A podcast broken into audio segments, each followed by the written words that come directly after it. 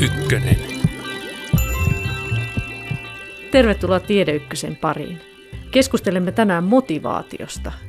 Motivaatiopsykologiassa pohditaan, mikä saa meidät etsiytymään tietynlaisiin tilanteisiin ja toimimaan tietyllä tavalla. Esimerkiksi, miksi ryhdyn kuuntelemaan radiota, miksi me ylipäätään teemme yhtään mitään. Sigmund Freud aikoinaan esitti, että meitä ajavat sukupuolivietti ja aggressio, mutta muitakin selityksiä ihmisten motivaatioiden taustalle on vuosikymmentä varrella löydetty, kuten kuuluisa Maslovin tarvehierarkia. Keskustelemme motivaatiopsykologian historiasta ja nykyisistä tuulista Jyväskylän yliopiston psykologian yliopistotutkija Kati Vasalammen kanssa. Vasalammen omat tutkimukset liittyvät nuorten koulutustavoitteisiin – mutta motivaatiopsykologia sovelletaan yhtä lailla työelämässä kuin huippuurheilussa.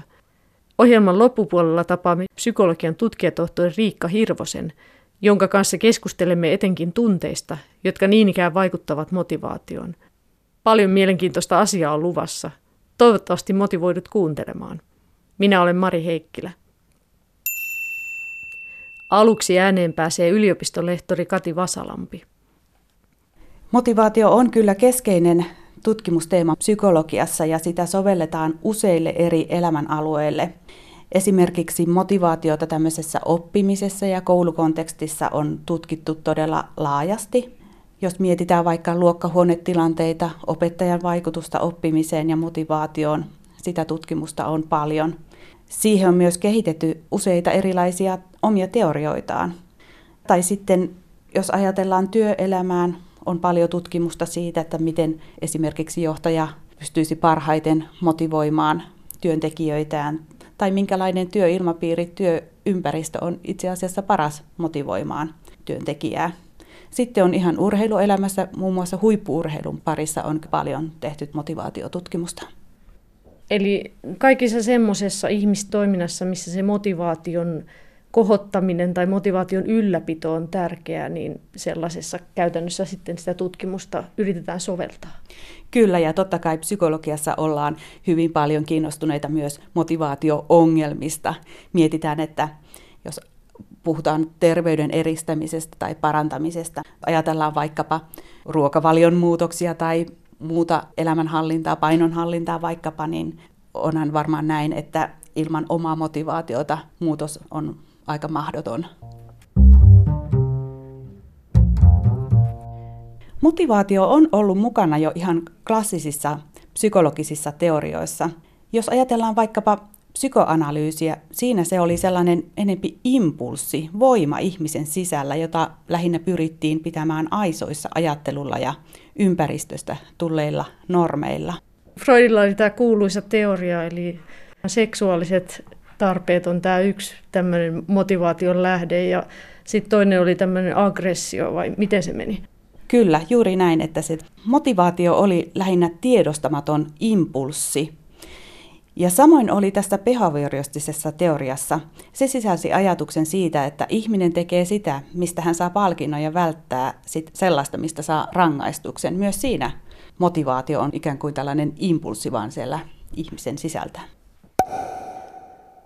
1900-luvun vaihteessa elänyt itävaltalainen lääkäri ja tutkija, psykoanalyysin kehittäjä Sigmund Freud näki, että ihmisellä on mielessään kolme kerrosta, tietoinen, esitietoinen ja tiedostamaton.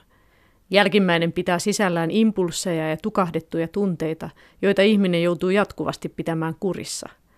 Joskus käy kuitenkin niin, että tulee freudilainen lipsahdus, eli ihminen sanoo vahingossa, mitä todella tarkoittaa ja tuntee – Motivaation liittyen Freud esitti, että tiedostamattomilla impulseilla on suuri vaikutus ihmisen käytökseen, vaikka tämä itse ei ymmärtäisi näin tapahtuvan.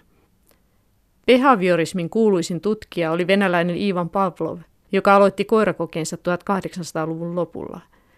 Hän kehitti tutkimuksissaan klassisen esimerkin ehdollistumisesta. Koeeläimenä oli koira, jonka kielelle ripoteltiin lihajauhoa, samalla kelloa soittaen. Lihajauho sai koiran kuolan valumaan – kun tätä oli tarpeeksi toistettu, jo pelkkä kellon ääni sai koiran kuolaamaan. Eli tämä behavioristinen teoria on niin kuin tämä koiran koulutus. Kyllä, ja vastaiskuna tälle teorialle, joka sai hyvin paljon sitten kritiikkiä, niin syntyi ehkä humanistinen psykologia. 40-luvulla esimerkiksi Maslowin tarvehierarkia tuli sitten vastaiskuna tällaiselle. Abraham Maslow oli yhdysvaltalainen psykologi, joka vuonna 1954 julkaistussa kirjassaan Motivation and Personality esitti ihmistoiminnan taustalla olevat motivoivat tekijät pyramidin muotoisena tarvehierarkiana. Alimmalla tasolla ovat fysiologiset perustarpeet, ylimmällä itsensä toteuttamisen tarve. Tarveteorian mukaan ihmisellä on erilaisia tarpeita, jotka todella muodostavat tällaisen tarvehierarkian. Ja hierarkian alimmalla tasolla olevat tarpeet täytyy olla tyydytetty ennen kuin ihminen voi tyydyttää seuraavan tason tarpeita. Alimmaisena tarvehierarkiassa ovat tällaiset hengissä pysymisen kannalta tärkeimmät tarpeet, kuten nälän ja janon sammuttaminen. Näiden jälkeen tulee sitten turvallisuuden takaaminen, eli tarve suojautua erilaisilta vaaroilta. Nämä on tämmöisiä hyvin primitiivisiä nämä alimmalla tasolla olevat tarpeet, semmoisia, että ihmisen on pakko saada ne täytettyä. Kyllä, ja vasta kun nämä tarpeet on tyydytetty, voidaan siirtyä seuraavalle tasolle. Seuraavalla tasolla tämän tarveteorian mukaan on yhteenkuuluvuuden tarve, eli tarve kokea rakkautta, ystävyyttä ja kuulumista johonkin ryhmään tai yhteisöön. Vasta sen jälkeen tulee nämä enempi itseen kohdistuvat tarpeet, kuten itsensä kunnioittaminen, eli tarve itsearvostukselle ja kunnioituksen saamiselle. Ja ihan kaikkein ylimpänä vastaan tämmöinen itsensä toteuttaminen. Eli ihminen voi teorian mukaan toteuttaa itseään vasta, kun kaikki nämä muut perustarpeet on tyydytetty. Maslow lisäsi siihen tarvelistaan vielä sitten myöhemmin yhden uuden tason, eli tämmöisen itsensä ylittämisen tarpeen. Ja sillä tarkoitetaan sitten tämmöistä yhteyden saamista omaa minää suurempaan, esimerkiksi hengellisyys, taide ja tämmöinen asia. Näin on, kyllä. Mutta toisaalta teoria on myös sitten aika vahvasti kritisoitu, että esimerkiksi Maslowin tutkimusmenetelmiä ja käsitteitä on arvosteltu. Niitä on syytetty todellisen tutkimusnäytön puutteesta. Maslow käytti mallihenkilöinä tutkimuksissaan arvostamia ihmisiä, kuten antropologi Ruth Benediktia, hahmopsykologi Max Wertheimeria, fyysikko Albert Einsteinia ja ihmisoikeusaktivisti Eleanor Rooseveltia. Hän teki yleistyksiä heidän pohjaltaan. Myöhemmät tutkijat ovat kritisoineet Maslowin tutkimuksia epätieteellisyydestä ja kokeellisen näytön puutteesta. Jos ajatellaan näitä Maslowin ja Freudin teorioita ja tämmöisiä, niin onko ne niin kuin siellä pohjalla sitten nykyiseen tämmöiseen motivaatiopsykologian tutkimukseen? Kyllä ne varmaan pohjalla ovat, mutta hyvin paljon sitten lähettiin myöhemmin. Ehkä 50-luvulla tuli ensimmäisiä tällaisia, missä ihminen on enempi toimijana kuin näissä varhaisemmissa teorioissa ihminen todellakin, tai motivaatio on tämmöinen impulssi. Ruvettiin näkemään ihminen sellaisena, joka luonnostaan on aktiivinen, motivoituva ja itseään ohjaava. Ja se ehkä ajateltiin, että meillä todella on kaikilla taipumus siihen, että me asetetaan tavoitteita ja pyritään suoriutumaan ympäristöhaasteista ja meillä on myös taipumus siihen, että pyritään liittämään ne uudet kokemukset osaksi minäkuvaamme. Mikä on tällä hetkellä se yleisin motivaatioteoria, mitä käytetään sitten tutkimuksessa? No ehkä käytetyin ja laajimmin sovellettu teoria on tämä herrojen Desien Rajan 1980-luvulla kehittelemä itsemääräämis- tai itseohjautuvuusteoria. Yhdysvaltalaistutkijoiden Edward Desin ja Richard Ryanin kehittämän itseohjautuvuusteorian mukaan ihmisellä on kolme psykologista perustarvetta, jotka ovat välttämättömiä ihmisen kehitykselle ja hyvinvoinnille. Nämä ovat omaehtoisuus, kyvykkyys ja yhteisöllisyys – Teoria on viime vuosikymmeninä sovellettu useilla elämänaloilla, liittyen muun muassa työelämän vaatimuksiin, vanhemmuuteen, opettamiseen, urheiluun ja terveyteen. Itsemääräämis- tai itseohjautuvuusteorian mukaan meillä kaikilla ihmisillä on kolme psykologista perustarvetta, ja ympäristö voi vaikuttaa motivaation vaikuttamalla näihin psykologisiin perustarpeisiin. Meillä kaikilla on tarve autonomiaan, eli Meillä on tarve siihen, että voimme tehdä päätöksiä ja valintoja omassa elämässämme. Kyvykkyyden kokemus on sitä, että koen olevani osaava tai pätevä ainakin jollakin elämän alueella tai jossakin asiassa. Meillä on myös tarve yhteenkuuluvuuteen, eli tarve tulla hyväksytyksi osana jotakin ryhmää tai yhteisöä. Eli nämä tarpeet on sellaisia, jotka ajaa meitä tekemään tiettyjä asioita, että me saadaan tyydytettyä se pätemisen tarve ja saadaan sitä sosiaalista vuorovaikutusta ja, ja tällä tavoin. Kyllä, ne ajavat meitä ensinnäkin sisäistämään ympäristön arvot ja normit omiksemme. Ja nämä ovat myös hyvä keino vaikuttaa toisen motivaatioon. Jos mietitään esimerkiksi tällaista luokkahuonetilannetta, jossa oppilailla on mahdollisuus tehdä valintoja ja heidän mielipiteensä otetaan huomioon, he myös luultavasti kokevat suurempaa autonomian tunnetta, tai se tukee heidän autonomian kokemustaan, ja sitä kautta heidän sisäistä motivaatiotaan. Nythän puhutaan paljon tästä osallistamisesta, eli annetaan oppilaille mahdollisuutta vaikuttaa opetuksen sisältöön ja tämmöiseen, niin se kumpuaa juuri tästä ajatuksesta. Se kumpuaa juuri tästä ajatuksesta ja sama pätee myös työpaikoille, että tiedetään, että työntekijät saavuttavat parempia työtuloksia autonomiaa tukevassa kuin hyvin kontrolloidussa työympäristössä. Eli tämä, että jokainen johtaa osittain itseään, niin onko se, voiko sanoa, että se on noussut tästä motivaatiopsykologian tutkimuksesta? Kyllä, tätä sovelletaan todella laajasti eri elämän alueilla, tätä teoriaa. Voiko jollain tavalla nostaa omaa motivaatiotansa tietyn taidon esimerkiksi opettelemiseen? On varmaan tärkeää, että tavoitteet, mihin lähtee, niin ovat aluksi, aluksi sopivan kokoisia, ei liian haasteellisia. Ihan pienin askelin lähtee liikkeelle ja tiedetään kyllä, että kun myös aloittaa tekemään jotain asiaa ja siihen pääsee syvemmälle, se myös kasvattaa sitä sisäistä motivaatiota ja luo kiinnostusta siihen asiaan. Jos ajatellaan tätä motivaation kehittymistä, niin jos ajatellaan pientä lasta ja sitten aikuista, niin muuttuuko se siinä, kun ihmisestä tulee aikuinen? Motivaatio lapsena on herkemmin tällaista sisäistä motivaatiota, eli lapsi tekee asioita vain kiinnostuksen ja mielihyvän pohjalta, miettimättä mitään pitkän tähtäimen tavoitetta tai mitä hyötyä siitä voisi hänen myöhemmälle elämälleen olla. Mutta kun päästään tuohon nuoruusikään, niin yhä enemmän alkaa tulla ihmisen ulkopuolelta ikään kuin niitä paineita ja vaatimuksia, mitkä ohjaa sitä motivaatiota. Ja tähän motivaatioon liittyy myös itsehillintä.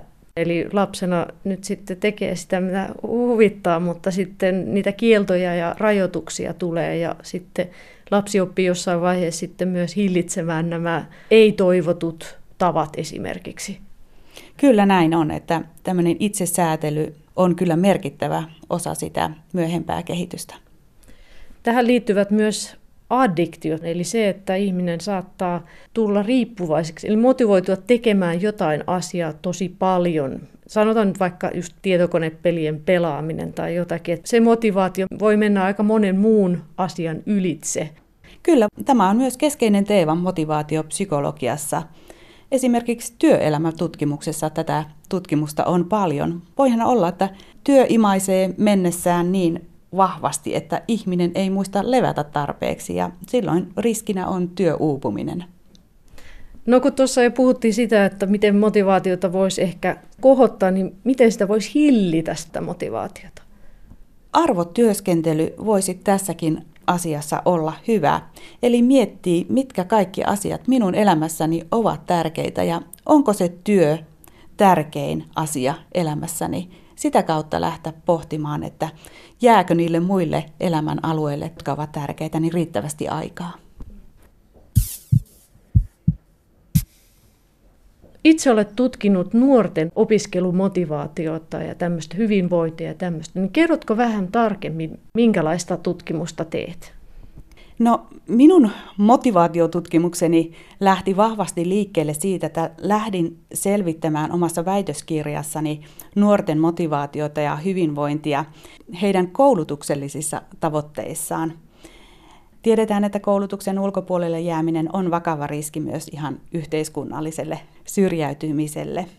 Tämä tutkimus kohdistui erityisesti opintojen nivelvaiheisiin. Ne on kuitenkin kriittisiä vaiheita nuorten elämässä. Eli se nivelvaihe tarkoittaa, että siirtyminen yläkoulun jälkeen esimerkiksi lukion tai ammatillisen oppilaitokseen? Kyllä, juurikin näitä siirtymiä koulutusasteelta toiselle.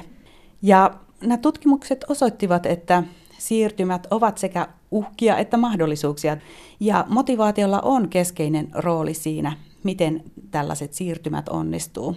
Puhutaan tällaisesta sisäisestä motivaatiosta tai tutkimuskielessä myös usein autonomisesta motivaatiosta, jos ajatellaan motivaatiota, jolloin nuori tavoittelee omaa tavoitettaan sen takia, että pitää sitä ensinnäkin kiinnostavana ja mielihyvää tuottavana, mutta myös itselleen tärkeänä.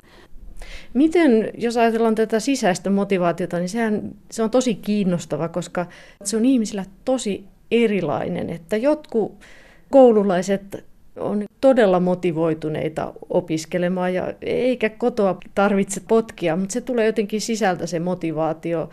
Ja sitten on taas toisenlaisia tapauksia, että ei ole sitä motivaatiota, niin mistä se oikein kumpuaa? No meillä on ensinnäkin yksilöllisiä eroja siinä, että kuinka me näemme oman ympäristömme. Osa näkee ympäristössään paljon valinnan mahdollisuuksia ja motivoivia kohtia ja osa helposti näkee ne esteet siinä. Mutta totta kai sitten myös se oma sosiaalinen ympäristö, eli ne kaveri ja perhe siinä ympärillä vaikuttavat todella paljon siihen motivaatioon. Että motivaatio ei ole vain pelkästään ihmisen oma sisäinen juttu, vaan se ikään kuin kehittyy vuorovaikutuksessa sen oman ympäristön kanssa.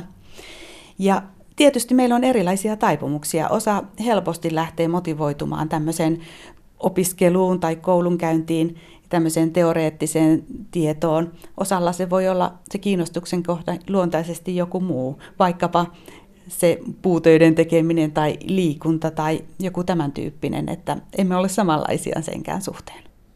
Jos ajatellaan tätä sisäistä motivaatiota tai motivaatiota yleensäkin, miten sitä voisi itse nostaa? Pystyykö sitä jotenkin itse parantamaan omaa motivaatiotansa? Oman motivaation selvittämisessä voisi olla hyvä keino miettiä elämää omien arvojensa kautta. Eli selvitellä itselleen vaikkapa ihan paperilla asti, että mitä ylipäänsä pitää tärkeänä omassa elämässään. Niiden kautta on sitten hyvä lähteä luomaan itselleen tavoitteita.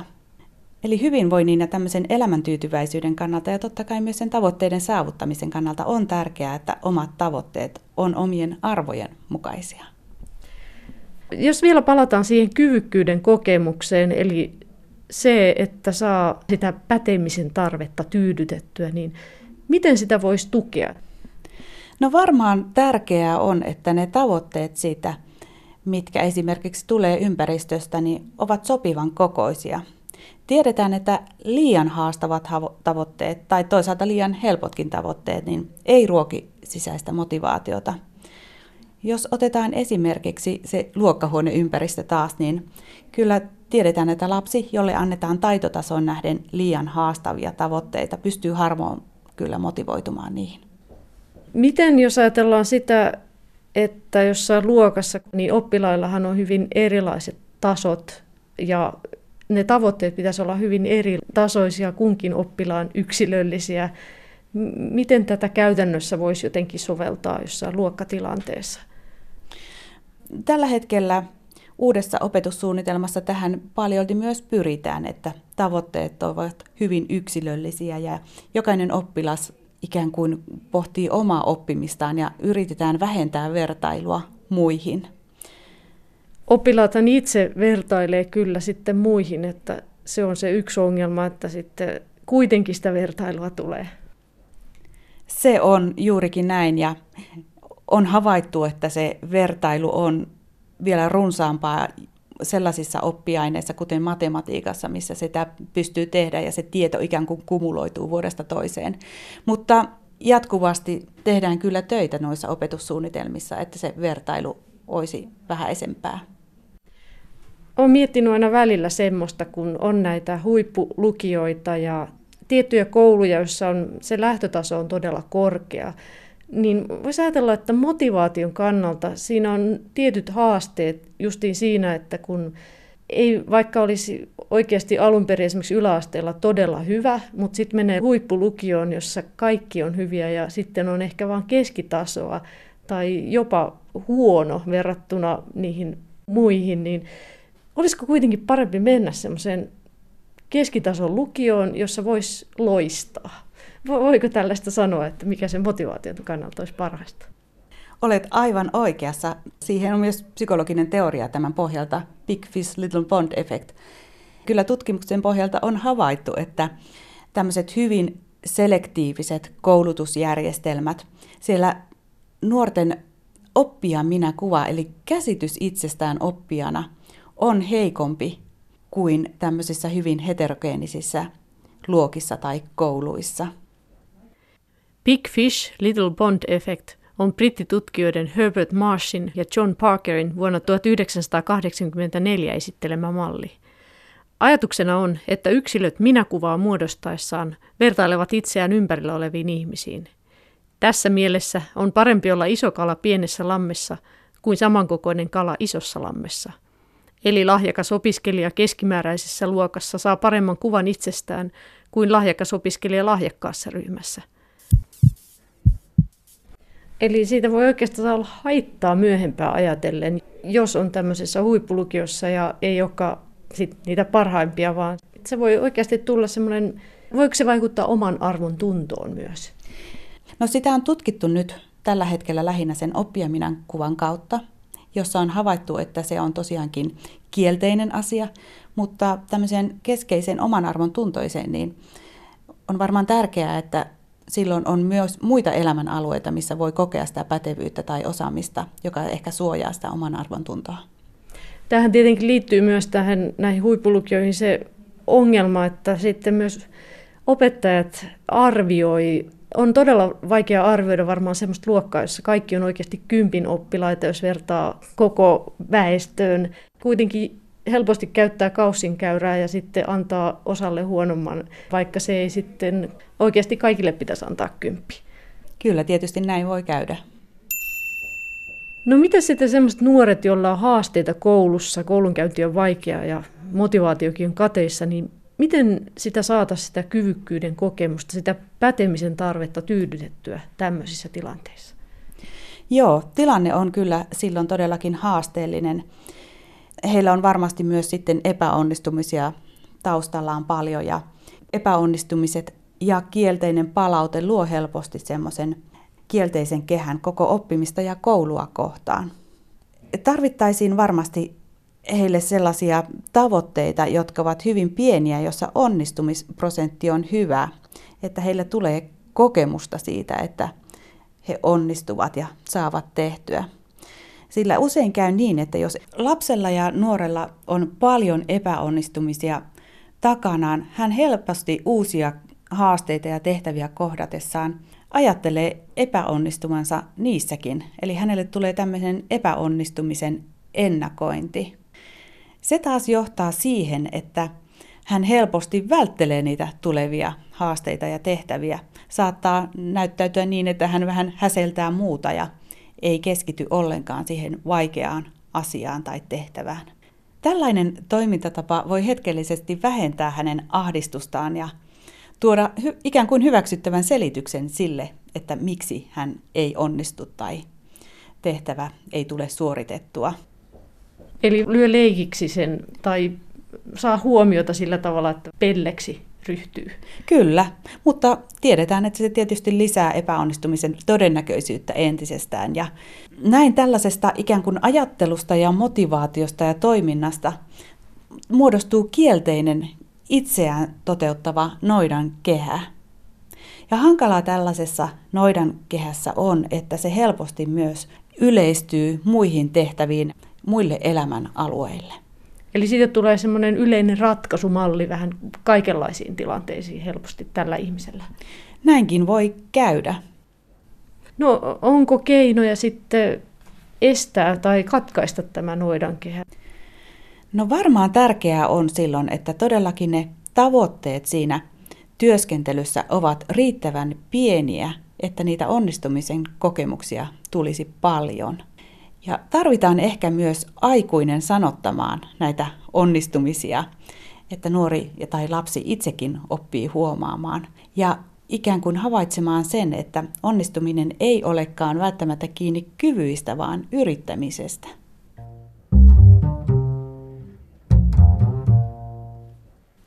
Äsken puhuttiin tuosta, että tällaisilla hyvillä oppilailla voi tämmöinen hyvä koulu, josta laskeutuu keskitason oppilaaksi, voi olla huono asia, niin miten sitten toisinpäin? Voisiko ajatella, että tämmöisillä, jolla on tämmöistä noidankehää siinä oppimismotivaatiossa, niin voisiko ajatella, että sitten jos eriytetään ja sitten olisikin siellä erityisluokalla parhaimmasta päästä, niin se olisikin hyvä asia. Varmaan tärkeää siinä kohti on, että kuinka ne koulutoverit siinä, kuinka sitoutuneita he ovat koulunkäyntiin tai mikä asenne heillä on opiskelua ja koulunkäyntiä kohtaan. Tiedetään, että lapsi tai nuori ei valitse kaveriaan vain sen perusteella, että toinen on samanlainen, vai lapset ja nuoret myös samanlaistuu siinä ryhmässä toistensa kanssa ollessaan. Eli he vaikuttavat kyllä toistensa kouluintoon ja opiskeluintoon. Eli siinä mielessä voisi ajatella, että se on vaan huono, jos laitetaan sitten erityisluokalle, jos kaikilla on huono oppimismotivaatio ja kaikki hälisee. No kyllähän siinä riski on, että kaikkien opiskelumotivaatio silloin laskee. Voiko ajatella, että jos on hyvä luokkahenki, se myös vaikuttaa siihen, että sitten se motivaatio opiskella on hyvä? Ehdottomasti. Luokkahuone ilmapiiri vaikuttaa jo sen yhteenkuuluvuuden tunteen kautta, että tiedetään, että lapsi, joka kokee kuuluvansa luokkaansa, helpommin sisäistää luokan arvot ja normit omikseen. Opettajalla on kyllä siinä varmasti suuri rooli, että kuinka hän saa ryhmäytettyä sen luokkansa. Että vaikka olisi hyvinkin heterogeeninen luokka, niin se voidaan ryhmäyttää niin, että oppilaat kokevat kuuluvansa siihen luokkaan ja se tukee kaikkia siinä luokassa olevia. Tällä hetkellä mulla on tutkimuksessa, sanottaisiko kaksi erilaista näkökulmaa. Toisaalta olen tutkinut nyt motivaatiota hyvin tämmöisen prosessiorientaation kautta. Tarkoittaa sitä, että tutkitaan hyvin tämmöistä tilannekohtaista motivaatiota – Siinä on havaittu esimerkiksi sellainen, että oppitunnit eivät ole erillisiä kokonaisuuksia, vaan motivaatio ja kokemukset oppitunnilla vaikuttavat seuraavaan oppituntiin riippumatta siitä oppiaineen sisällöstä ja opettajasta. Eli tarkoittaako se, että edellinen tunti, jos se motivaatio on laskenut esimerkiksi, niin sitten se vaikuttaa seuraavan tunnin motivaatio? Kyllä, näyttäisi siltä, että vaikutus olisi opettajasta ja oppiaineistakin riippumatta. Onko se myös toisinpäin, että sitten jos on hyvä motivaatio, ollut innostava tunti, niin sitten myös seuraava tunti on hyvä? Kyllä, näytti siltä, että innostava tunti ja korkea motivaatio vähensi kielteisiä tunteita seuraavalla tunnilla. Eli pitäisikö olla silleen, että olisi sitten aina koulupäivän aikana, niin olisi aina semmoisia tosi mukavia tuntia välissä. Sitten voisi olla semmoista vaikeampaa aihetta. Se voisi olla, että oppitunti, mihin on helpompi sitoutua ja missä on helpompi motivoitua niin ennen haastavaa tuntia, niin voisi olla hyvä asia. Kati Vasalampi kollegoineen tutkii myös koulupudokkuutta. Tutkijat selvittävät laajassa pitkittäistutkimuksessa, miten sitä voitaisiin ehkäistä. Samojen lasten tilannetta seurataan esikouluiästä aina toisen asteen koulutuksen jälkeen. Tutkimusten perusteella perheellä ja kavereilla on iso vaikutus motivaatioon – Lämmin suhde äitiin tuki nuoren sisäistä motivaatiota toisen asteen opinnoissa. Lämmin suhde isään oli hiukan erilainen. Se ei niinkään tukenut nuoren motivaatiota hänen opinnoissaan, vaan suoraan sitä, että kuinka tyytyväinen nuori oli opiskeluvalintaansa. Se myös vähensi riskiä koulutuksen keskeyttämiseen. Mutta kyllä myös tämä nuorten omien kavereiden hyväksyntä on merkittävä tekijä. Onko niin, että kaverit vaikuttaa ammatinvalintaan? Kyllä, on todettu, että se parhailla ystävyksillä yleensä se koulutustaso, mihin päädytään, niin on hyvin samantyyppinen. Onko jotain, millä voisi vaikuttaa siihen, että opintoja ei keskeytettäisi? No ainakin havaitsimme tutkimuksissamme, että osa nuorista on jo varsin kyynisiä koulunkäyntiä kohtaan – jo niinkin varhain kuin seitsemännellä luokalla. He ovat varmasti ryhmä nuoria, jotka tarvii erityistä tukea opiskeluunsa jo siellä alakoulun puolella.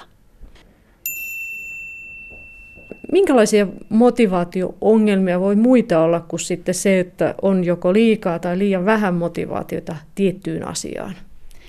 No voihan olla niin, että motivaatio on myös vinoutunutta ja silloin sitä kautta se on vahingollista. Tällainen motivaatio voisi olla esimerkiksi motivaatio, että kokee oman arvon tunteensa murenevan, jos ei saavuta vaikkapa tietynlaisia tavoitteita. Tai jos vain tekee asioita näyttääkseen paremmalta kuin muut, voi motivaatio olla hyvinkin vahingollista. Eli onko tämä semmoinen kympintyttöjen ongelma, että sitten se itsetunto on kiinni siitä koulumenestyksestä? No kyllä, jos oman arvon tunto on voimakkaasti kiinni siitä, että minä saavutan vain kympin arvosanoja, niin tietysti siinä on todella suuri riski uupumukselle ja hyvinvoinnin heikkenemiselle ylipäänsä.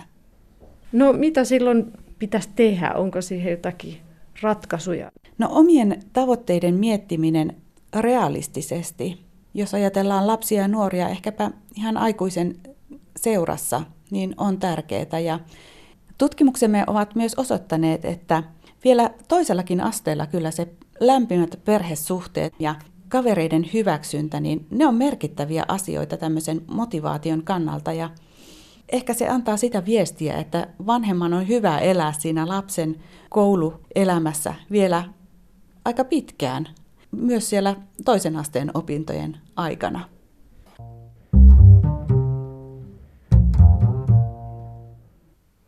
Seuraavaksi tapaamme tutkijatohtori Riikka Hirvosen, joka on tutkinut oppimistapahtumia kouluissa. Myös tunteet vaikuttavat motivaatioon. Eihän me näin kylmän viileästi kalkuloida niitä tilanteita, eli siellä oppimistilanteissa tapahtuu myös paljon semmoista automaattista ja tunnetason reaktioita, joita ei välttämättä samalla lailla sit niin kuin edes huomata ja osata tulkita nämä oppimiseen liittyvät tunteet on minun mielestä sellainen tärkeä asia, mikä on hyvä huomioida, että ne meidän päätökset ja toiminta ei perustu pelkästään sellaisiin rationaalisiin johtopäätöksiin siitä, että miten tässä olisi parasta toimia, vaan myös sitten ne sellaiset automaattiset tunnereaktiot vaikuttaa siihen, kuinka sitten lopulta päädytään toimimaan. Onko se niin, että se tunnereaktio myös voi olla, että jos se kohdistuu opettaja, että ei tykkää opettajasta, niin sitten se on se syy siihen häiriköintiin?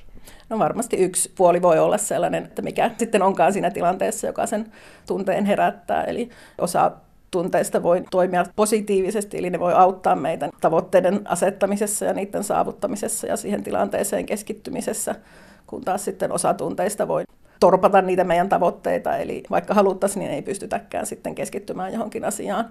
Huomio esimerkiksi karkaa, jos aletaankin joku tunnereaktio nousee sieltä esiin. Eli ehkä klassinen esimerkki on tämmöinen ahdistuksen ja jännityksen tunne koetilanteissa.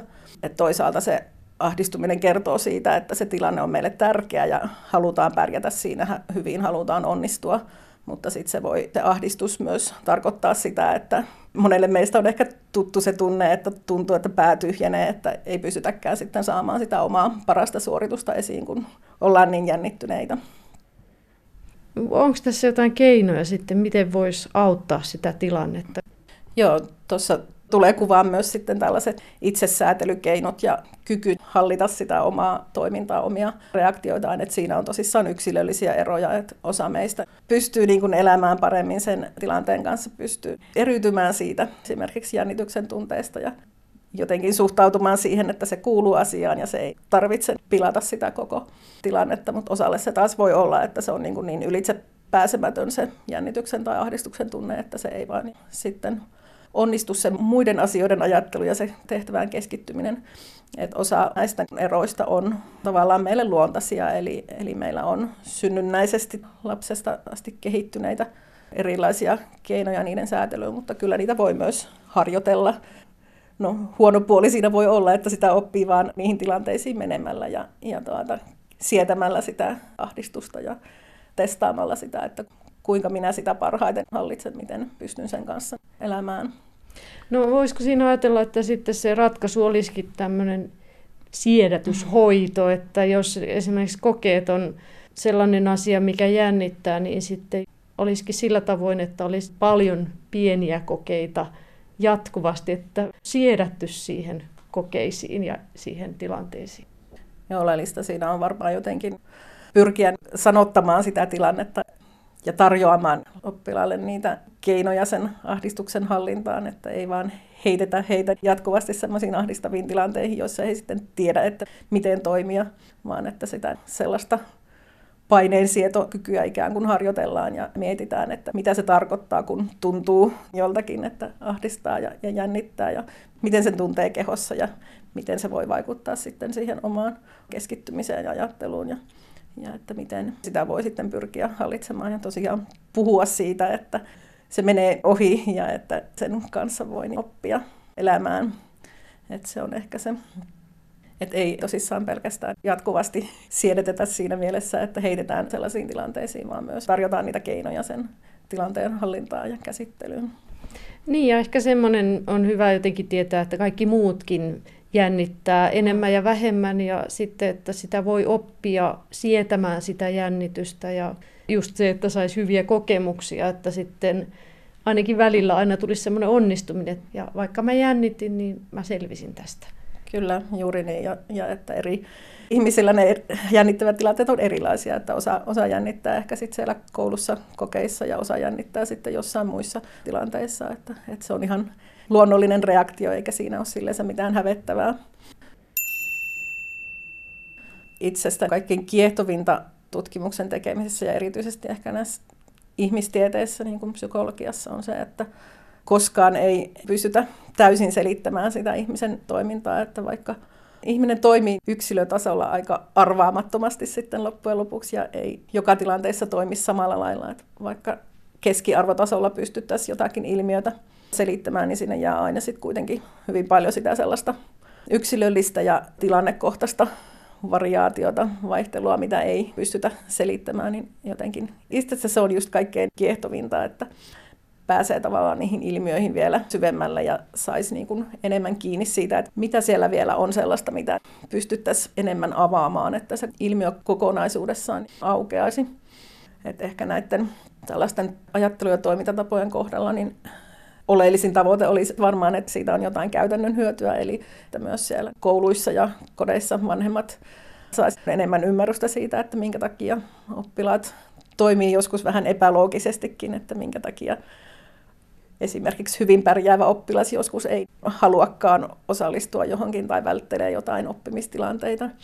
Ja erityisesti sitten niiden oppilaiden kohdalla, joilla mahdollisesti sitten oppimisessa vaikeutta tai, tai muuten siellä kouluun sopeutumisessa vaikeutta, niin päästäisiin ehkä sitten heitä tukemaan siinä, että miten he sillä omalla toiminnallaan pystyisivät sitä omaa oppimistaan edistämään. Myös synnynnäinen temperamentti vaikuttaa oppimiseen ja motivaatioon. Esimerkiksi ulospäin suuntautuneilla lapsilla on todennäköisesti suurempi motivaatio viitata tunneilla kuin hitaasti lämpiävillä ujoilla lapsilla. Se on ehkä tyypillisintä, että sieltä luokasta sen suurimman huomion saa sitten sellaiset, jotka vetää sen opettajan huomion itsensä, niin sitten siellä saattaa monesti jäädä sitten vähemmälle huomiolle ne hiljaiset, varautuneet, juuri ne, jotka kovasti jännittää ihan jo niitä oppimistilanteita sitä, että miten minä siellä selviydyn ja pitääköhän minun sanoa ääneen jotakin tai, tai vastaavaa. Eli esimerkiksi jos puhutaan ihan tällaista temperamenttieroista, eli miten luontaisesti suhtaudutaan uusiin tilanteisiin, haastaviin tilanteisiin, niin siinä monesti jalkoihin jäävät sitten tällaiset vähän ujommat, varautuneemmat oppilaat, jotka suhtautuu ehkä hiukan aina epäröiden tai vähän epäluuloisesti uusiin tilanteisiin, eivätkä sitten välttämättä siellä ensimmäisenä ole tuomassa itseään esiin. Ne temperamentista, jos ajattelee, niin varmaan se opettajan ideaali olisi semmoinen ulospäin suuntautunut positiivinen oppilas, joka innostuu kaikista asioista, mutta sitten voi olla semmoisiakin oppilaita, jotka on ihan hyviä, mutta ne on hitaasti lämpiäviä, eli ei uskalla ehkä tulla esiin samalla lailla. Ja sitten kun se tuntiosaaminen vaikuttaa, niin voi olla, että se laskee heidän numerojaan sitten jatkuvasti. Joo, näistä juuri näihin temperamenttieroihin liittyvää tutkimusta on tehty jo aika kauan, ja, ja toi hitaasti lämpeävä on, on ihan sellainen termi, mitä on aikoinaan käytettykin sellaisista oppilaista, jotka vaatii aikaa siihen, että siihen tilanteeseen uskaltaa lähteä mukaan. Että ja toisaalta sitten myös tuo puoli, että se on ihan luonnollista, että opettajakin sitten eri tavoin suhtautuu eri oppilaisiin riippuen siitä, että kuinka helppo heidät on saada mukaan siihen toimintaan ja miten innostuneesti he lähtee mukaan. Ja, ja toki siinä vaikuttaa myös sitten opettajan oma temperamentti, että miten se sitten sopii yhteen niiden oppilaiden temperamentin kanssa. Tällainen henkilökemia, sitä vaan itse muistaa omalta kouluajalta, että, että tietyt aineet, vaikka jos olin hyvinkin kiinnostunut, sanotaan vaikka historiasta, niin sitten jos se opettaja ei jotenkin sen kanssa ei yhtään synkannut tai tuntuu, että se opettaja ei pidä minusta tai jotain tämmöistä, niin sitten se vaikuttaa koko sen aiheen kiinnostukseen. Mm. Joo, kyllä se on monen tekijän summa, mistä se syntyy se motivaatio sitä opiskelua kohtaan, kiinnostus jotakin aihetta kohtaan ja halu panostaa siihen, että, että ei pelkästään se, että mitä siellä yksittäisen oppilaan päässä liikkuu ja, ja mitä hän tavoittelee, vaan myös sitten ihan tällaiset sosiaaliset tekijät, että miten, millaista palautetta saa esimerkiksi juuri opettajalta tai omilta vanhemmilta ja miten he tuntuu ymmärtävän ja tukevan sitä oppilaan omia tavoitteita ja kiinnostuksen kohteita, niin kyllä siinä on hyvin monta asiaa, monta eri puolta, jotka siihen yhtälöön vaikuttaa. Itse olen vaan huomannut, että perheessä nämä temperamentit on lapsilla hyvin erilaiset ja semmoiset synnynnäiset, onko ulospäin suuntautunut vai hitaasti lämpiävä ja semmoiset vaikuttaa, mutta sitten tosiaan tämä opettajan oma temperamentti myös, että vaikka olisi hyvin ulospäin suuntautunut lapsi, mutta jos se opettaja tykkää rauhallisista mm. tytöistä esimerkiksi, niin voi kokea oppilas olevansa vääränlainen, jos ei olekaan sellainen hiljainen rauhallinen, vaikka olisi hyvin motivoitunut opiskelemaan. Joo, tästähän kyllä kanssa aika paljon puhutaan, että kuinka hyvin tämä meidän koulumaailma tukee poikia, että onko se niin kuin liikaa tytöille, kilteille, rauhallisille tytöille suunnattu ja kuinka siellä sitten poikien kiinnostuksen kohteet on otettu huomioon esimerkiksi. Tuossa aiemmin puhuin tuosta tehtäviä välttelevästä käyttäytymisestä, niin se on aika säännönmukaisesti toistuu näissä meidän tutkimuksissa sellainen tulos, että sitä pojilla havaitaan enemmän. Eli kun esimerkiksi kysytään opettajan havaintoja siitä, että kuinka hyvin oppilaat suuntautuu niihin tehtäviin ja kuinka paljon heillä on sitten tällaista tehtävien välttelyä, niin kyllä se säännönmukaisesti pojilta raportoidaan enemmän sitä. Et siinä kohde voisit niinku miettiä, että kuinka paljon se on sitten niinku aidosti sitä, että pojille on vaikeampaa pysyä siinä tehtävässä ja kiinnostua siitä tehtävästä, keskittyä siihen vai kuinka paljon se on myös sitten se arvioitsijan näkökulma, että ajatellaan, että pojilla nyt vaan on enemmän sellaista, että he ei malta niissä tehtävissä pysyä ja siinä tekemisessä kiinni. Ja varmaan jossain ala-asteella se myös, että kun lapsilla kehittyy niin eri aikaan nämä tämmöiset taidot, esimerkiksi tämä tämmöinen oman itsen ohjaus siihen tehtävään tai se, että kykenee keskittymään pitkiä aikoja johonkin tehtävään, niin sehän on hyvin yksilöllisesti, miten se kehittyy. Että sitten voi olla, että sitten esimerkiksi jollain häirikövällä pojalla vaan yksinkertaisesti se on liian pitkä rupeama, mitä pitäisi jaksaa, että sitten ei vaan kerta kaikkiaan ei pysty siihen vielä siinä kehitysvaiheessa. Joo, näin varmasti. Ja, ja myös se sellainen tavoitteellinen toiminta voi olla vielä pienillä lapsilla hankalaa, että ei osaa ajatella, suunnitella sitä toimintaansa kovin pitkälle, että ei näe tavallaan, että miten siihen lopputulokseen päästään, mitä kaikkea se vaatii. Miten jos ajatellaan noita motivaatioteorioita, joista tässä ollaan aikaisemmin Katinkin kanssa puhuttu, niin niissä varsinaisesti tätä tunnetta, kun ajattelee, että tunnehan on ihan valtava motivaation lähde, että jos ajattelee, että jos on vihainen, niin sulla on aika iso motivaatio tehdä jotakin, tai mm. samoin, jos on hyvin voimakkaasti rakastunut, niin on hyvin, hyvin voimakas motivaatio tehdä, niin onko nämä tunteet unohdettu vai miten? Joo, se on ihan mielenkiintoinen asia, että niitä ei ole noissa monissakaan motivaatioteoriassa otettu huomioon. Kaiken kaikkiaankin ehkä tunteiden tutkimus erityisesti nyt tässä koulumaailmassa, mitä itse tutkin, niin se emootioiden tunteiden merkitys on huomattu ehkä vasta ihan parin viime vuosikymmenen aikana. Eniten on ehkä juuri sitä ahdistuksen tunnetta tutkittu just näihin koetilanteisiin tai puhutaan matematiikka-ahdistuksesta ja, ja sellaisesta, mutta sitten tunteiden rooli laajemmin ajateltuna, niin sitä ei ole kovinkaan pitkään vielä tarkasteltu. Mutta omassa tutkimuksessa niin tarkastelen sitä esimerkiksi tuon Reinhard Pekrunin teorian näkökulmasta, jossa on jonkin verran yhtäläisyyksiä myös sitten motivaatioteorioiden puolella tuohon odotusarvoteoriaan. Eli molemmissa teorioissa ajatellaan, että se tekemisen arvostus lopputuloksen merkitys meille ja sitten toisaalta se odotukset sen suhteen, että miten pystytään itse sitä tilannetta viemään ja, ja hallitsemaan, miten pystytään vaikuttamaan siihen lopputulokseen, niin näissä molemmissa teorioissa noin kaksi komponenttia on oleellisia, eli ajatellaan, että ne tunteetkin syntyy juuri siitä, että miten tärkeäksi koetaan se tilanne ja että miten hyvin nähdään, että pystytään siihen tilanteeseen vaikuttamaan. Reinhard Beckrun on saksalainen oppimista pitkään tutkinut psykologi. Hän on selvittänyt muun muassa, miten ahdistus voi vaikuttaa eri tavoin yksilön motivaation oppimiseen ja suorituksiin. Helposti käy niin, että tunteet sinänsä synnyttävät tunteita, niin sanottuja metatunteita. Esimerkiksi ihminen saattaa ärsyyntyä siitä, että ahdistuu ennen koetta, mikä saattaa heijastua motivaatioon. Yhdysvaltalaistutkija Victor Roomin vuonna 1965 luoma odotusarvoteoria on yleisesti käytössä oleva motivaatioteoria yritysmaailmassa. Teorian mukaan ihminen motivoituu tekemään parhaansa, jos hyvän työsuorituksen voi saada yrittämisellä ja siitä saa palkkion.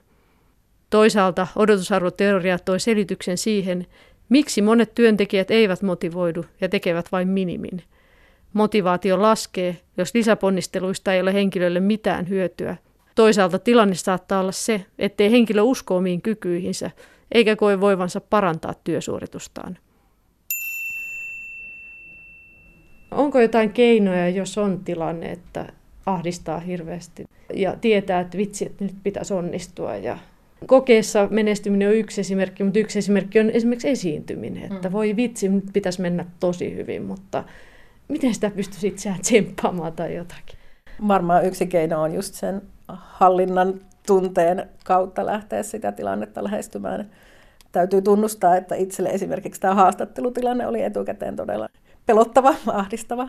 Että tämä on sellainen tilanne, mihin ainakin etukäteen ajattelin, että ei pysty hirveästi vaikuttamaan. Uusi jännittävä tilanne, mitä ei pysty mielessään kuvittelemaan, että miten tämä menee. Niin yritin parhaani mukaan valmistautua, että mietin etukäteen mahdollisia vastauksia, että mitä haluaisin sanoa ja miten pystyisin siinä tilanteessa sitten toimimaan sillä lailla, että tuntuu siltä, että se tilanne on hallinnassa.